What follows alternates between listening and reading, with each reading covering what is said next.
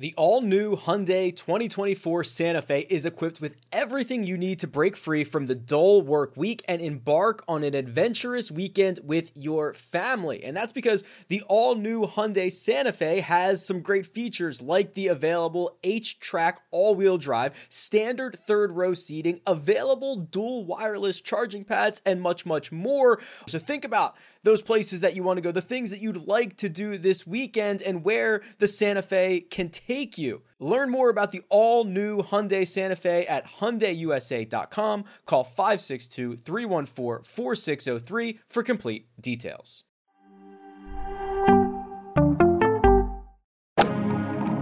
Freaking first cut. Golly.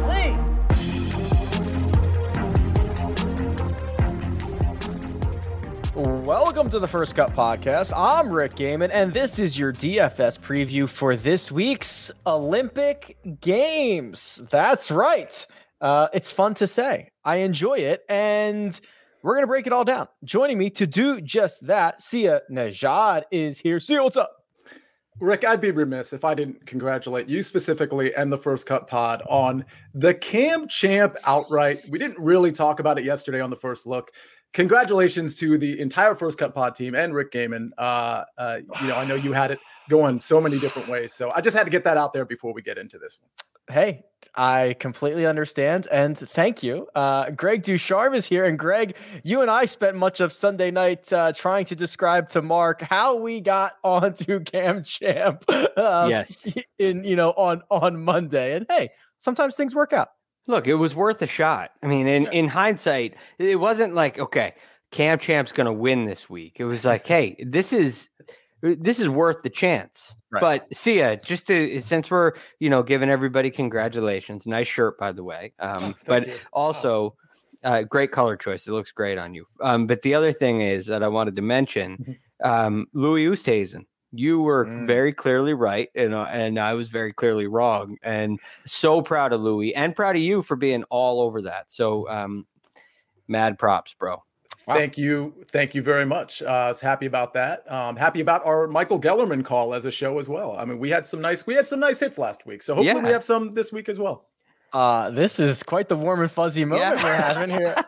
we're just, pat- yeah. I'm just patting everybody on the back here. Yeah. See where, yeah, see has got tennis elbow already from patting everybody on the back. Uh, gentlemen, the Olympic Games we've got to talk about it. Very interesting situation. We did uh, obviously the first look on Sunday, but now we turn our attention to the full DFS pricing. We can kind of talk about the course a little bit more, and the competitors are arriving in Tokyo and they are donning their team colors. So, Greg, let's start with the course. Kasumi Gaseki Country Club, I believe is how it is pronounced. It was redesigned and modernized five years ago. It's a Fazio design. They added 500 yards. They combined the two greens into one.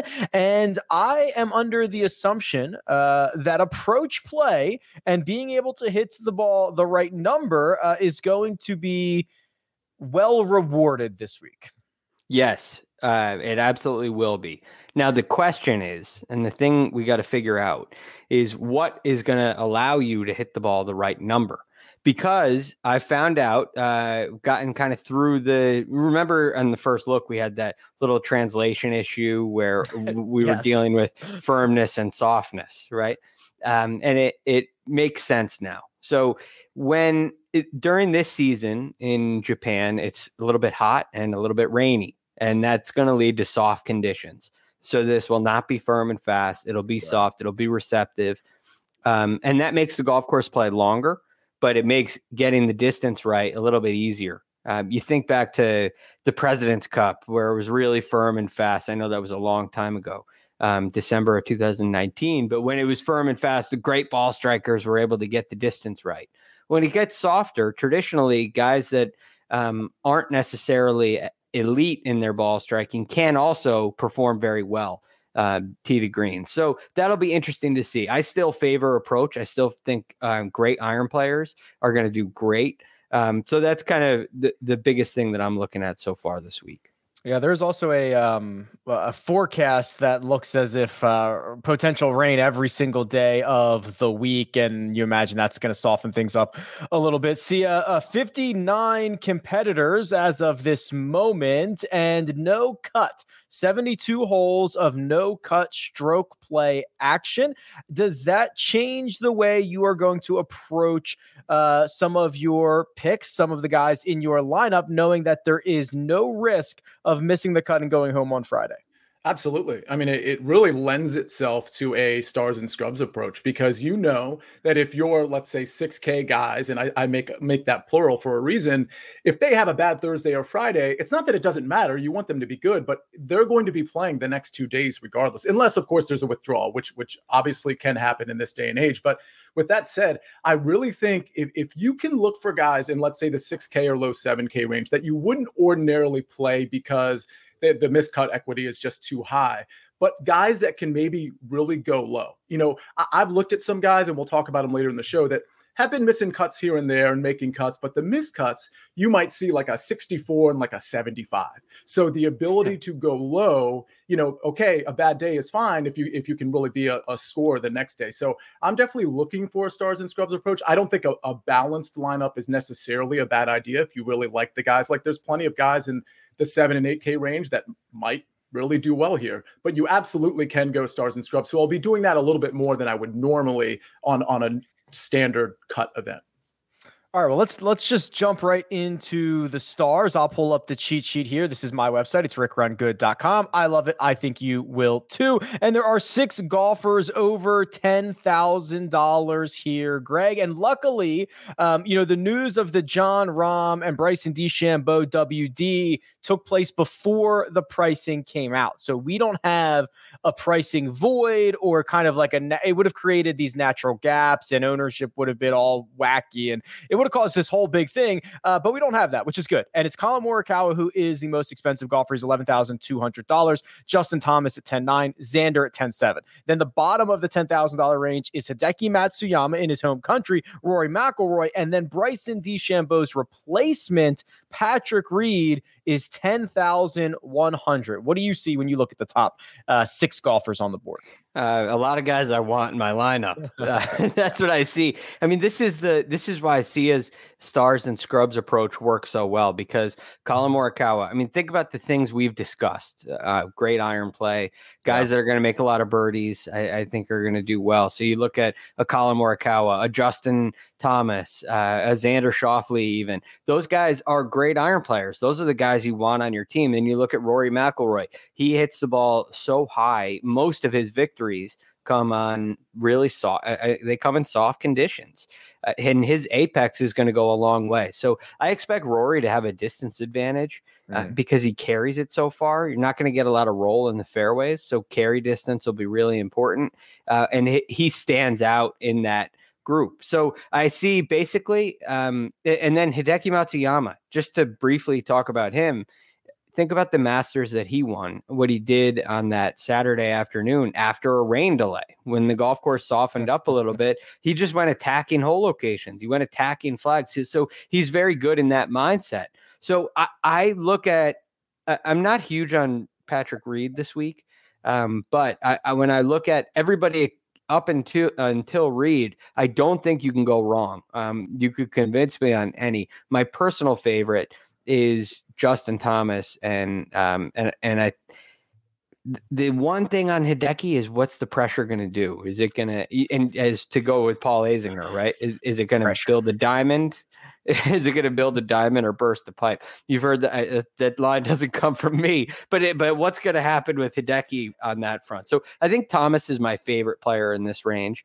Um, Rory has my interest as well. It's funny you mentioned Justin Thomas, and there are actually other guys in this field who uh, we'll talk about the the pressure implications that the two South Korean players, Hideki Matsuyama, certainly playing kind of different games uh, this week. But it's I think it's interesting you got to Justin Thomas here, and and I think I kind of did two, Sia. So it is very early. We don't know how this ownership is going to play itself out. I love Collin Morikawa at the top. I assume everybody does. I assume everybody loves Xander Schauffele, 10,700. And it leaves yep. Justin Thomas in this really kind of sandwich pricing. And if you talk about a golf course that should reward approach players, uh, a small field no cut event in which nine of 14 just uh, of of nine of Justin Thomas's 14 PGA Tour victories are small field no cut events. Is he your leverage play in the ten thousand dollars? He's certainly a leverage play, and, and he would be the leverage play in the ten thousand dollar this elite range. But I still kind of don't love it, and, and the only reason is, and I understand where you're going with Justin Thomas, but it, you know the game really hasn't all been there and, and, and i know it's one of those things where well justin thomas can find his game at any moment but you know the putting hasn't been very good uh, the the approach play has been okay. Um, he's not finding a ton of fairways. So when I when I look at him versus, and I, I get it, he's contrarian versus probably like a Collin or a Xander. So I understand why you'd want to play him. But I love Collins so much in this tournament. I, so, so, it's really hard. And, and, and, I like Xander a lot too um, for so many different reasons. But I mean, you know, no matter how you look at Collin Morikawa, whatever angle, whatever narrative you want to play, narrative gained Olympics. I've, I've built that model out. We'll talk about it on the show. But the point is, is Collin ranks out like number one everywhere. I mean, mm-hmm. whether you're looking at, uh, you know, strokes gained approach, again, let's say last 24 rounds, one, ball striking, one, uh, maybe you want to go to birdie or better gained, number one. Strokes gained par four. Guess what?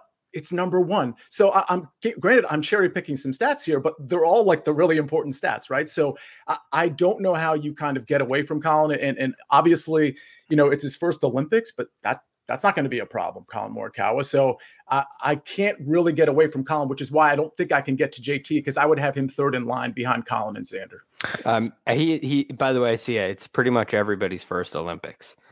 And yeah. one other thing, real quick. Yeah, Greg, good yeah, point. right, real, real, real quick on uh, on Morikawa as well.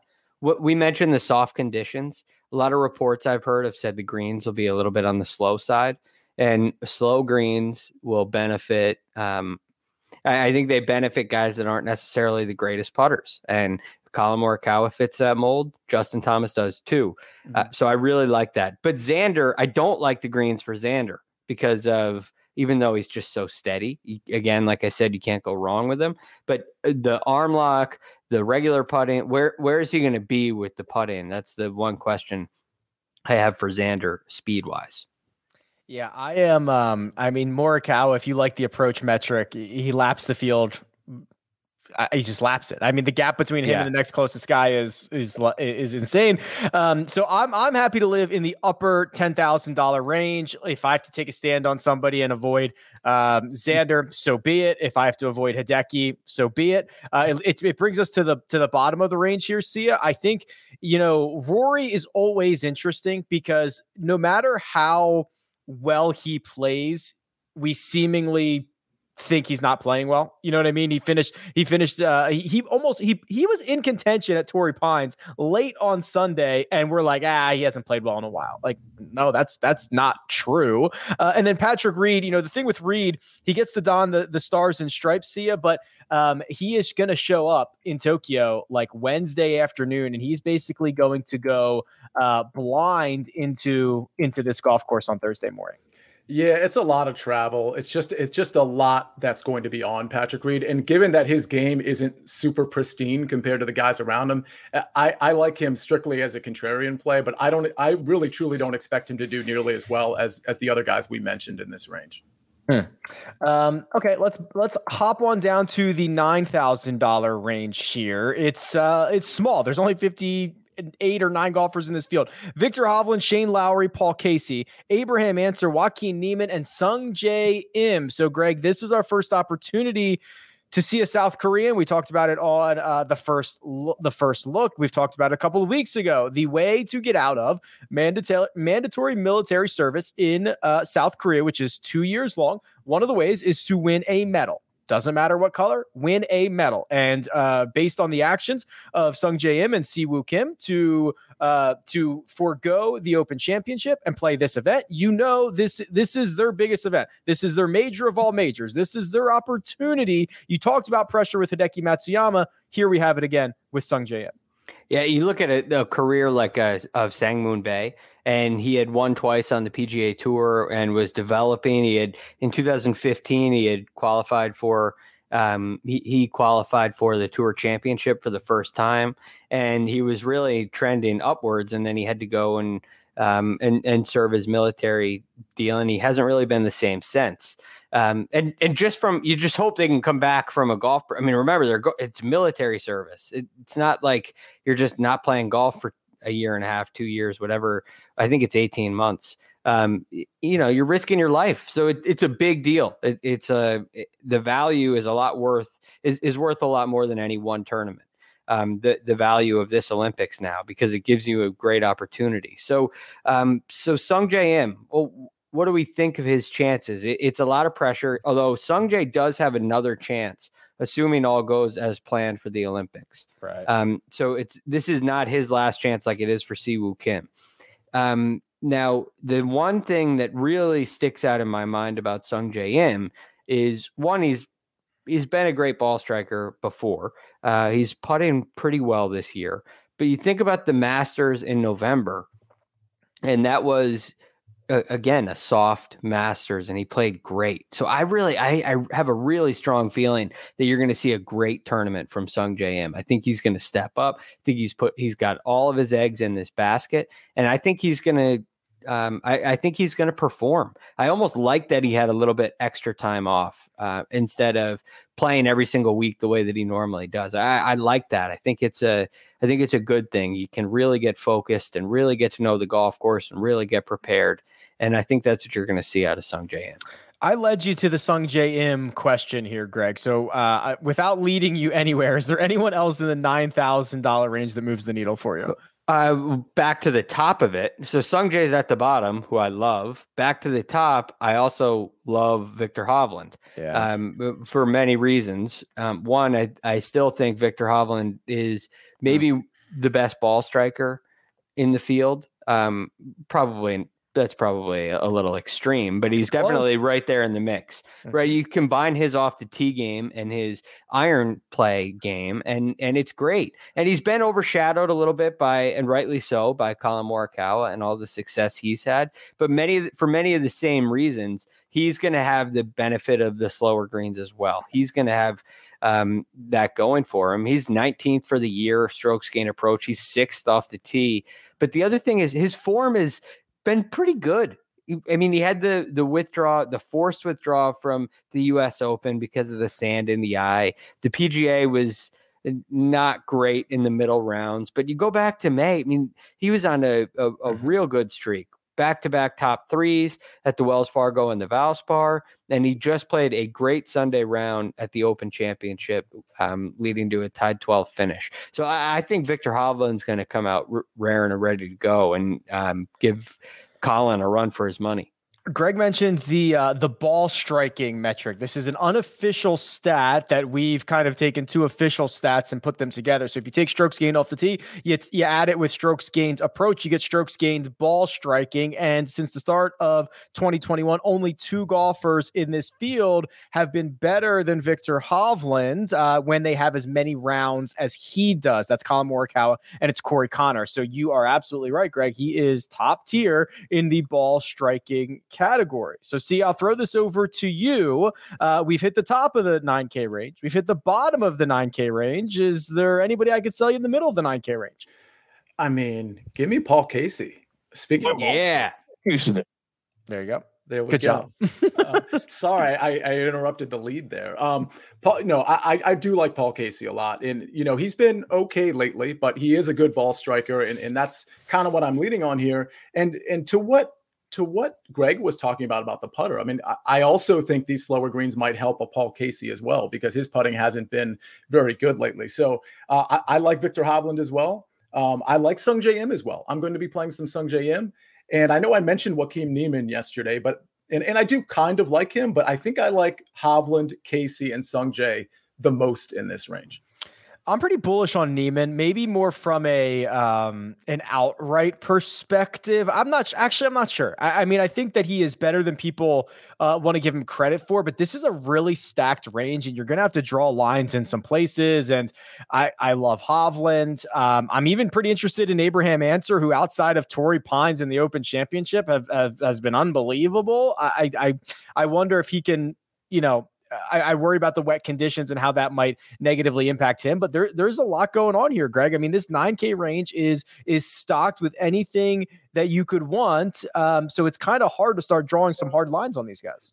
I the one thing about Niemann that I really like that's different than Hovland, different than uh, he's a really good putter. He's having a great putting year. Um, yes. He's 23rd, 23rd for the year in strokes game putting, which um, I, again I don't think it's the most important thing this week statistically that you're a great putter going in eh, eh, that that's going to mean you're going to have a great putting week, but it definitely is a, a, plus in my book. And the other thing is he makes a lot of birdies. He's 18th in birdie average. So um, it's nothing that Paul Casey and Sungjae Im and uh, um, and you hear all the time. Sungjae Im leads the tour in total birdies, but partly because of play, but he, he makes yeah. a lot of birdies every round as well.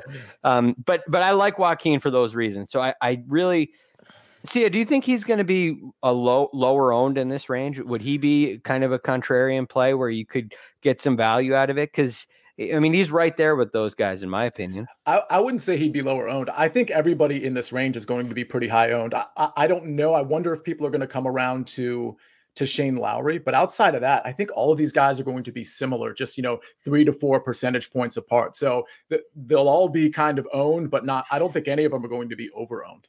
Mm, okay. I think there's going to be a lot of Sung Jae love. I just think people said we waited five years for this. I'm not going to miss out on the FOMO of like, what if this guy just goes out and wins the whole thing? yeah, like everybody loves a good narrative. Everybody loves Sung Jae, but it is it is going to be interesting, and we'll learn more as the week goes on. Um, okay, this is where we start to get into some really interesting situations. Uh, the field starts to fall off a cliff. I think the 8Ks are okay. Sevens we've got to talk about. in 6s mm-hmm. there's there's value that needs to be parsed through, uh, and we'll get to that. But first, we're going to take a quick break and hear a word from our partners.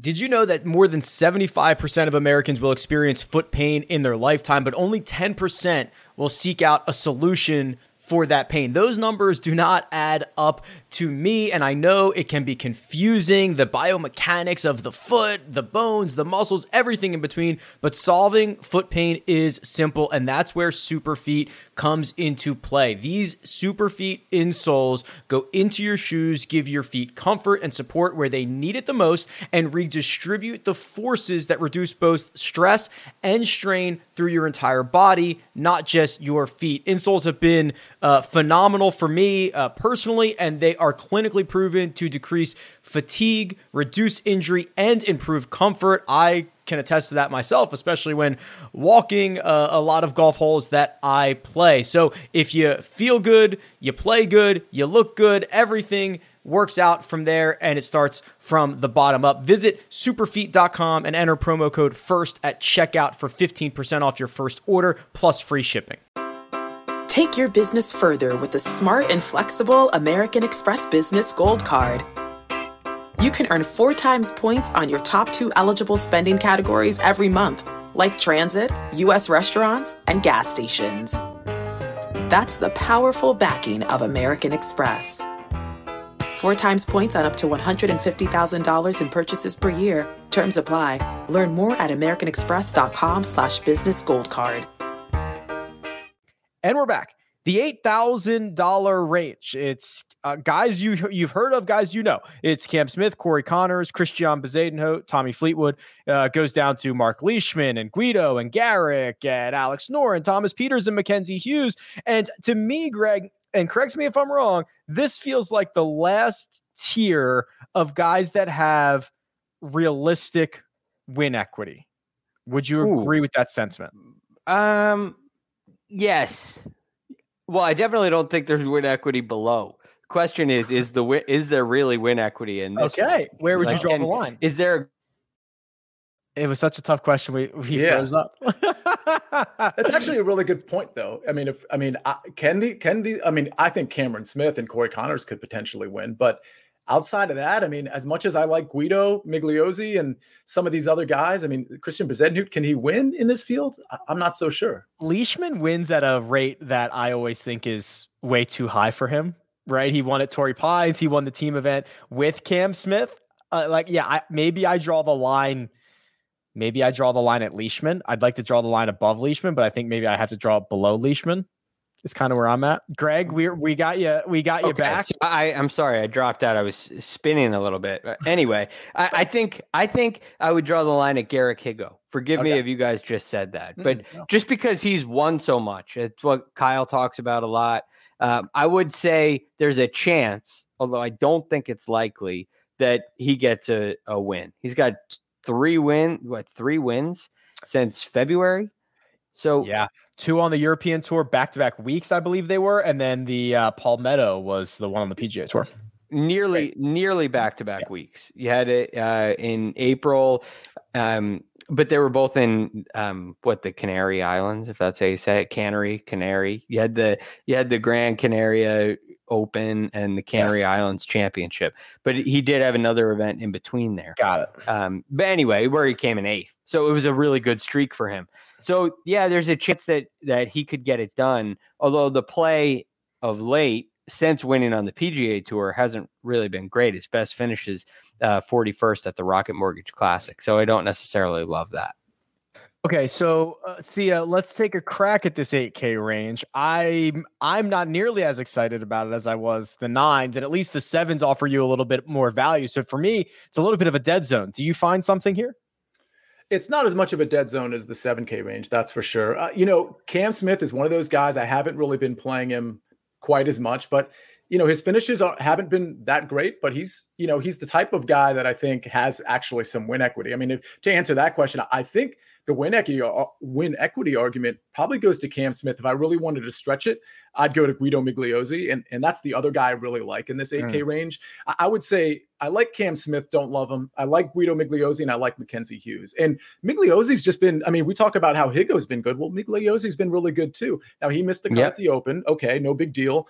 But in since really since May, he's been really good. Whether it's on American soil or European soil or on the European tour, he's been really good. So I think that's a guy that actually has. You know, there's very few guys that I think have value in this tournament in terms of you look at the price and you're like, oh, that's that's actually pretty good. I, I think Guido Migliozzi actually presents some value.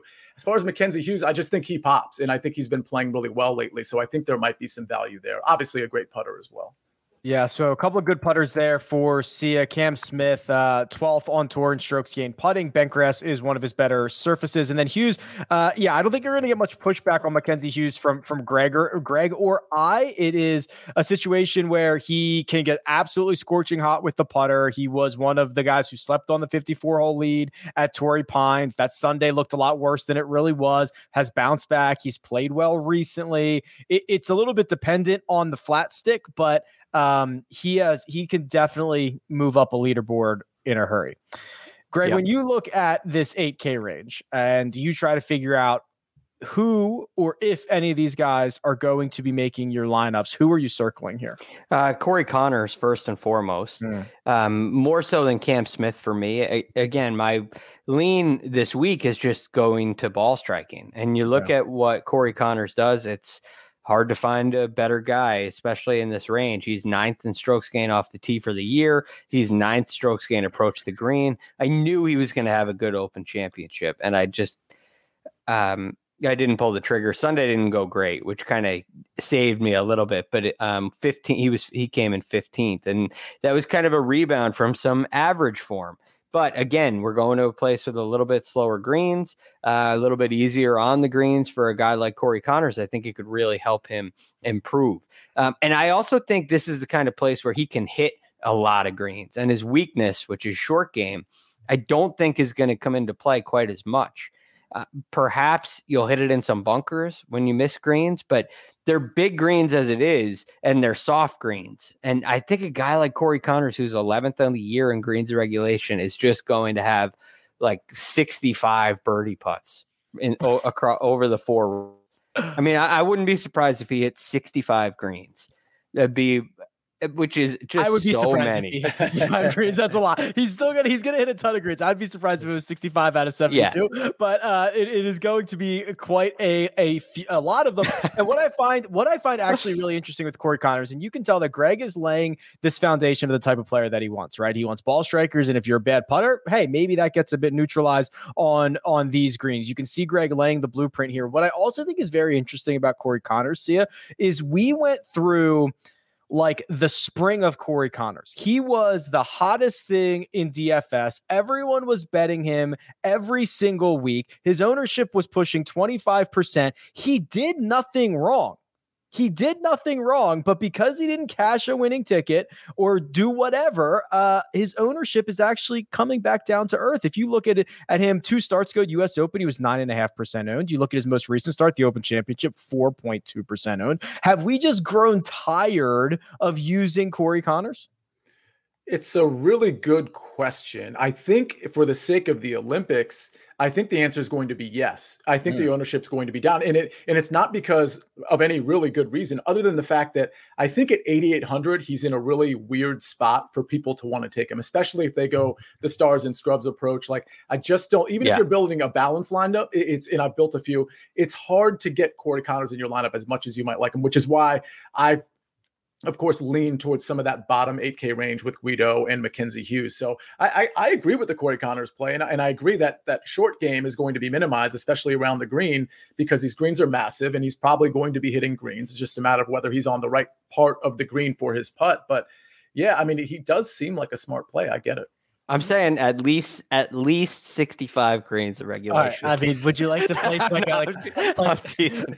a George teasing. Washington on this? Like, I I would mean, no, but I would say I, I mean the more I hear you guys talk, the more I want to build my lineup around Corey Conners. I, I want to force him in my lineup. And I mean, I know I'm totally with you, Sia. If you love the top guys and you want to go heavy stars and scrubs, I agree. It's really hard to get him in there. Um, which was a struggle as I was kind of messing around earlier. But I think there's a way and a path to start with Corey Conners um, and see see what you can come up with. I just wrote down Corey Conners 65 greens in regulation. You know what's going to happen, Yeah. Greg? Is he's going to hit every single one, and there's going to be no stat tracking for it, and they're not gonna, they're not they're not going to tell us, and we're going to have no idea how many greens he hit. That's what's really going to happen here. For the record, Oh that's- no, that's I didn't even think about that. 65 out of 72 is 90% Somebody last week hit 86% at um at 3M. It's probably Sergio who was just running, who could not putt and was hitting everything. I don't know who it was. But. Oh, I got to think about it. It was um Gellerman. no, maybe. I mean, I, they I mean, he I don't know that they did. six strokes on approach. I don't know what his greens in regulation number was. I'd have to That's pull it pretty up. good. No, somebody it, it'll hit me, but I can't think of it right now. Uh, 8.6 is about what Camp Champ, uh, Cam Champ gained putting, by the way, which is just bananas. Yeah, it was so in there. good. It was so good. Uh, well, now I'm here, so I'm just going to do the greens and regulation. Uh, thing, okay, so. just take a look. I got you over there. Let me see. Oh, I got the wrong leaderboard. I need performance. Okay, I'm coming. Here we go. This is great television. Greens Yep. regulation. Louis Oosthuizen hit That's who it was. Two of them.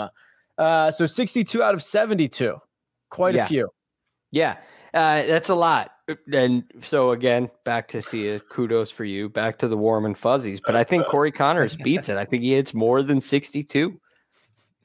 No way. But I like I, I like it, but no way. It's aggressive. It's really aggressive. the seven thousand dollar range, Sia. This is a mixed bag. These are guys that we see and we like to bet on routinely on the PGA Tour. Enter Siwoo Kim, Sebastian Munoz, Johnny Vegas has been popular, and then you start to get to some guys that we might not see as often: Antoine Rozner, Thomas Dietrich, Rikuya Hoshino, and Rasmus Hojgaard. I mean, this is where we really start to blend your normal regular PGA Tour players with guys that are 200, 300 ranked in the world.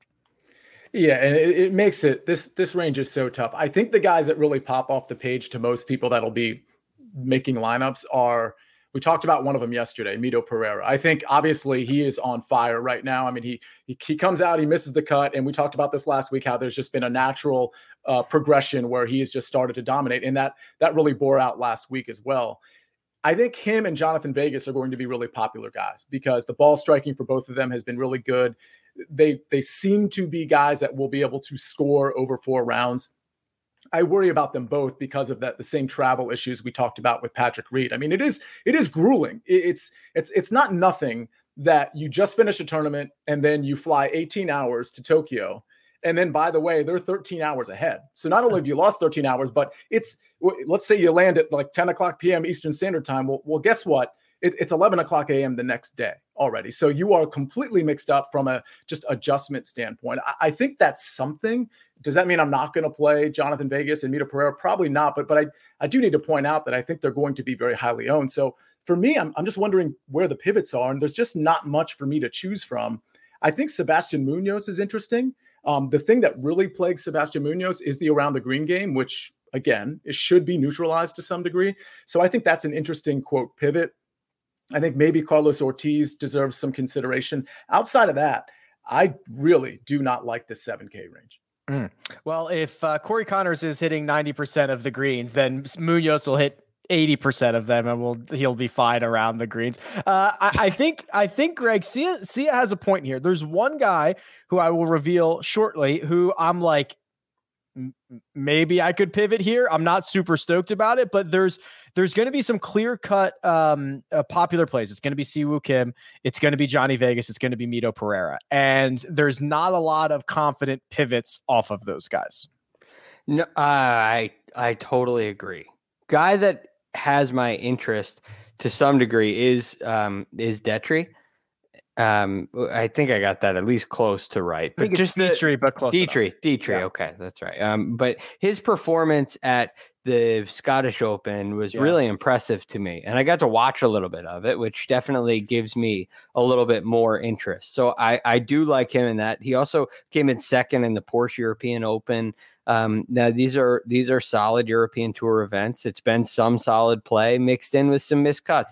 But what happened at the Open Championship? He shoots 72 74. Is it just a little too much pressure? I played great last week. Now I go to the Scottish Open, or now I go to the Open Championship, and I'm ready for a major. Uh, okay, maybe I guess I'm not. I guess I'm not ready for that. Am I ready for the Olympics? I don't know. So again, I'm I'm with you guys. I don't feel really confident, but I like that there's been at least some really really good form leading in. So I am a I am a fan of that. Um, but past that, I mean, I, I almost think I almost think there's a way to avoid the range entirely. There is. is the, the, the, I mean, the, the, but the, I think the bigger thing there, Greg, is, is can you, can you play somebody there and just be different? You know what I mean? Because we do have a condensed field. We do have a couple guys that we're probably all going to be yeah. taking that are that are pretty chalky. So it's just one of those things. Like if you if you have the right pivot in the seven K range, you are really one upping the field there because not like the guys we discussed, nobody really likes them outside of Mito and Vegas. Yeah. What about Carlos Ortiz? What about Carlos Ortiz? Uh, yeah, I like Ortiz. I mean, I he's. I know he's he's uh, seventy nine. He's at the very top of the board, but I mean, he may it may be unfair to say he can't win. He he he's won on the PGA Tour. He could he could win an event like this. I mean, it. I know I know it's a really it's full of heavy hitters on the top, but the Houston Open that he won, he beat Dustin Johnson. Was playing the best golf that we've ever uh, some of the best golf we've seen in the last 10 years. So I don't know, maybe maybe he's got a chance. The form hasn't been great coming in. So again, here's your guy here's your pivot. Um, I don't love it, but I don't hate it. Antoine Rozner. So mm. he has a very small sample size of strokes gain metrics. Uh, of the sample size that he has, his last three gained seven and a half strokes on approach at the PGA Championship and missed the cut, which is actually hard to do. That was in two rounds. Uh, gained eight and a half strokes on approach at the Memorial, finished 18th, made the cut at the Open Championship. We don't know how he did it there because the strokes gain metrics do not exist. Twice a winner on the European Tour in his last 16 starts. Uh, played well at the match play, did not make it out of his pod. Uh, I, I don't think this stage is necessarily too big for the 89th ranked player in the world, someone who competes against these guys and in major championships and in WGCs. And when he's going well, strikes it well. I think he's the guy you get at low ownership if you want to take a crack at it. He shot, he, he gained how much in the PGA? Seven and a half, seven and a half strokes in two rounds. Two rounds. He shot he shot 79 in the first round. Yeah, he lost. He he must have. Um, I mean, he lost four point six around the green. He must have like chunked two or like left it. He must have made a big number somewhere. I think.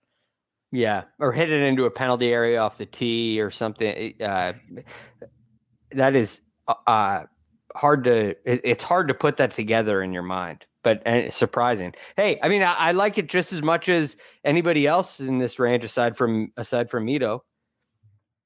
Um, which I think Sia brings up a really good point uh, about the travel. I, I, think that's a really good point.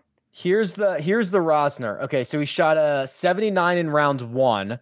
On 13, he made a triple in which he yeah, he chipped from one side of the green over the green into the water um, and oh. it's it was and then it was bad after that. And then he made another triple. So he made two triples on his back nine, a triple on 13, a triple on 16, which was the par five. First shot into the water left, hit his third for I mean, he made a mess of it around the green too. So yeah. two two big numbers, which honestly I'd prefer that than uh six bogeys in a row.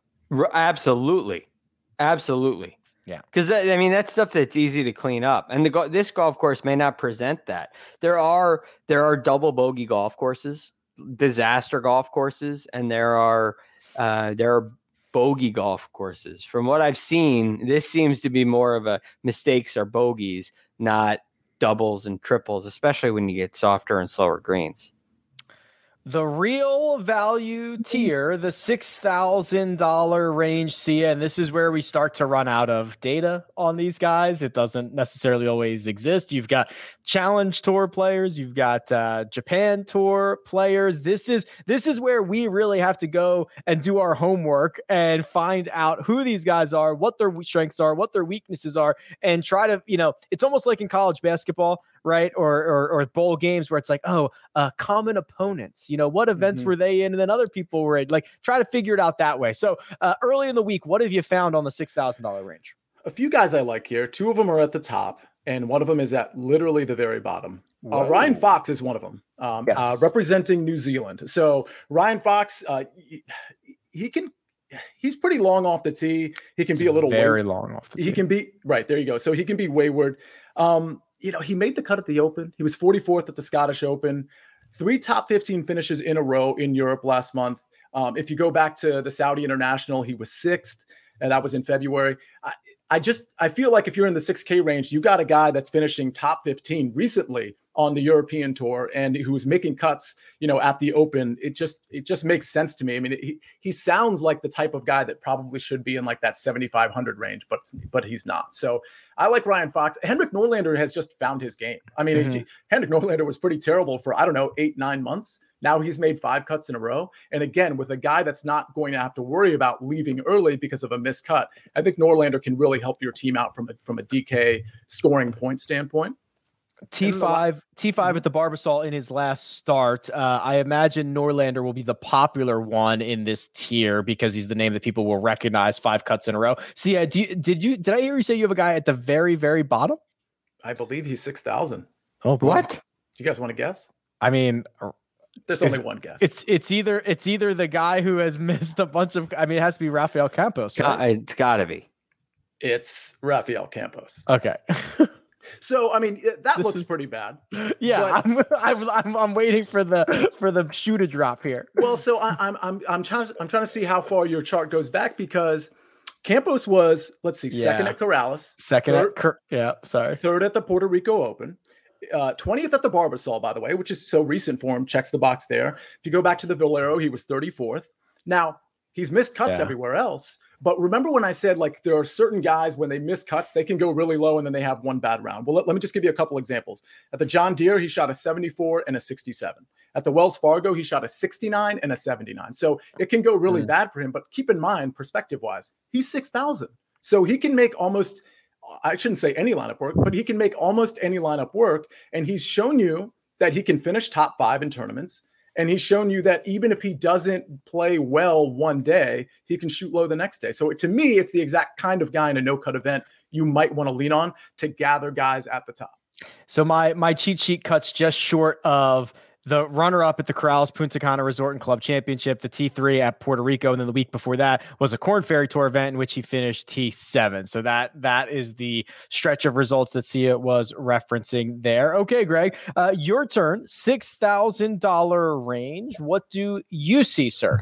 Well, it sounds like I'm going to definitely play a lineup with Campos. Uh, okay. Because you're right, it's a it's a six thousand dollar piece, and there's at least something uh, mm-hmm. Although I don't really, I'm, I'm, not, I'm not crazy about it. But you shouldn't. I may, I, am going to try. I mean, it, it, coming from UCA, I trust it. I'm going to give it a try. But my guy is a little bit different in this range, um, and and I like Norlander too. I totally see where you're coming from with that. I totally see where you're coming from with Ryan Fox. Uh, but I think uh, Anirban Lahiri is a, another, and excuse that pronunciation, but I think he's another viable option. The Barbasol Championship, he came in tied third, a nice 65 on Sunday, which I really like. And he's popped on a couple of occasions throughout the year. The Valero Texas Open, he also popped and came in fifth place. Um, and at the first rendition of the Corales Punta Cana Resort and Club Championship, Thank you. he came in tied sixth uh, tied 11th at the Bermuda Championship. He's played some really nice golf.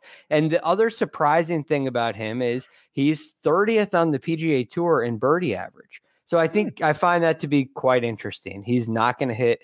Uh, he is not going to hit 65 greens. Um, he's not going to hit 62 greens this week, but he, I think he could be a guy down here in the 6K.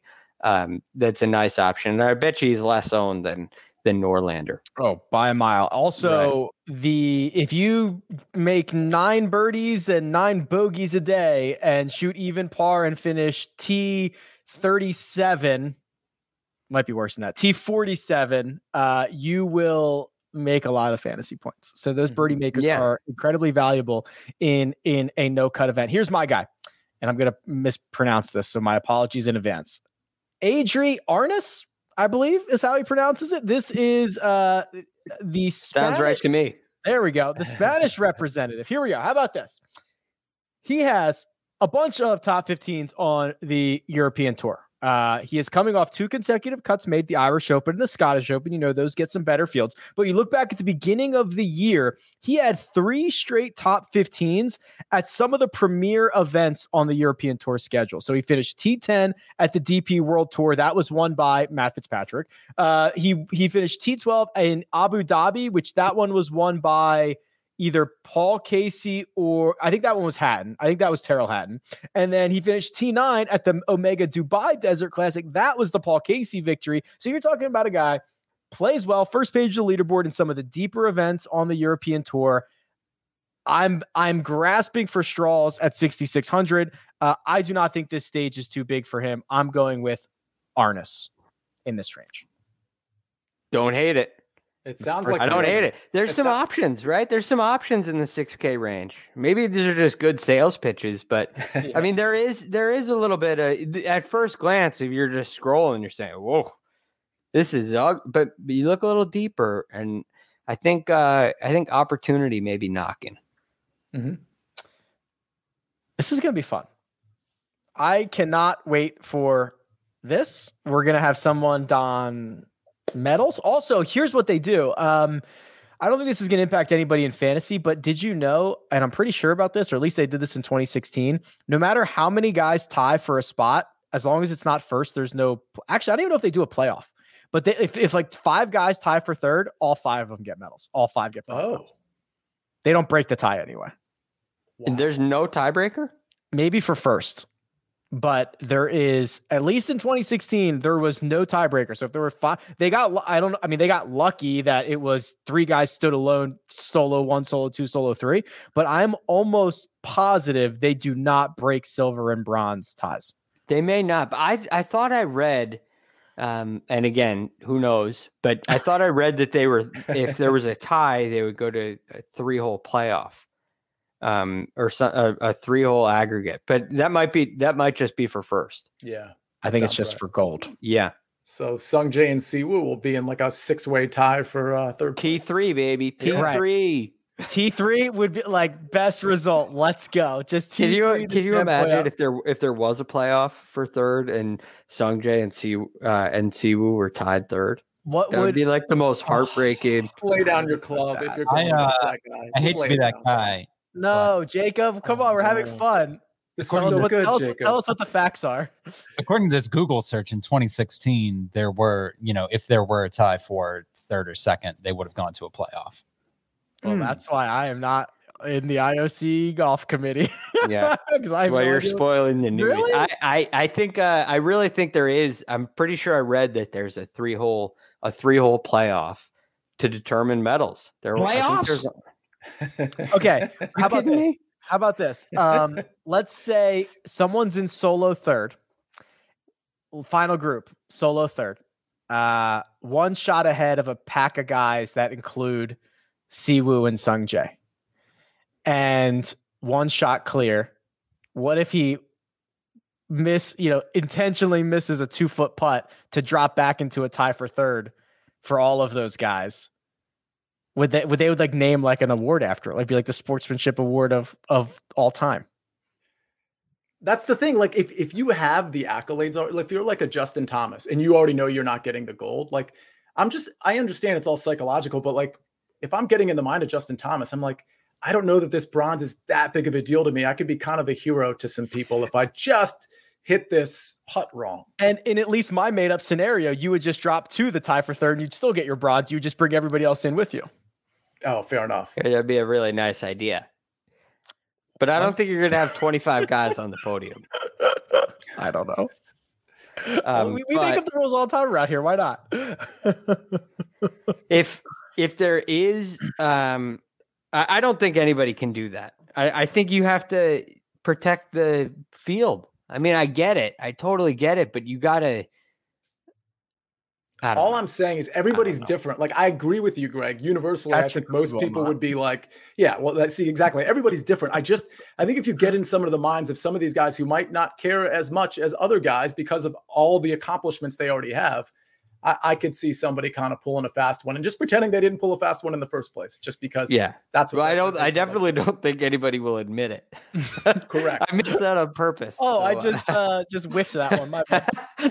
Um, all right, gentlemen. So here's what we've got this week. Uh, Tuesday mega preview pot. Then we are going. How about this for commitment to international golf? We are going Sunday recap when it ends, which is going to be about.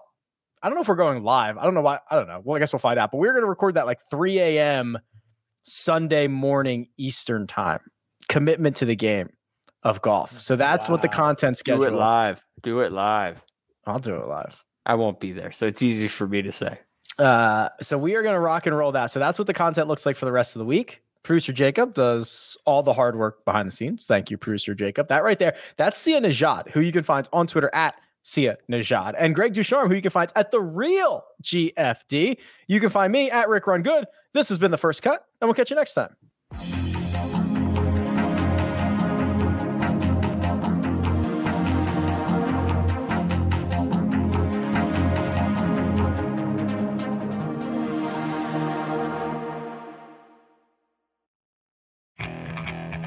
Okay, picture this. It's Friday afternoon when a thought hits you. I can waste another weekend doing the same old whatever, or I can conquer it. I can hop into my all new Hyundai Santa Fe and hit the road. Any road. The steeper, the better. Because my all new Santa Fe is available with HTRAC, all wheel drive, so I can hit the trail without a worry in the world. Heck, with three rows and best in class rear cargo space, I can pack the whole family in with all our gear. We've got available dual wireless charging for our phones, so we'll never lose touch with civilization, and we won't lose touch with the primordial power of Mother Earth. So, which is it? Waste the weekend or do something a little more epic? And conquer it in the all-new Hyundai Santa Fe. Visit HyundaiUSA.com or call 562-314-4603 for more details. Hyundai, there's joy in every journey.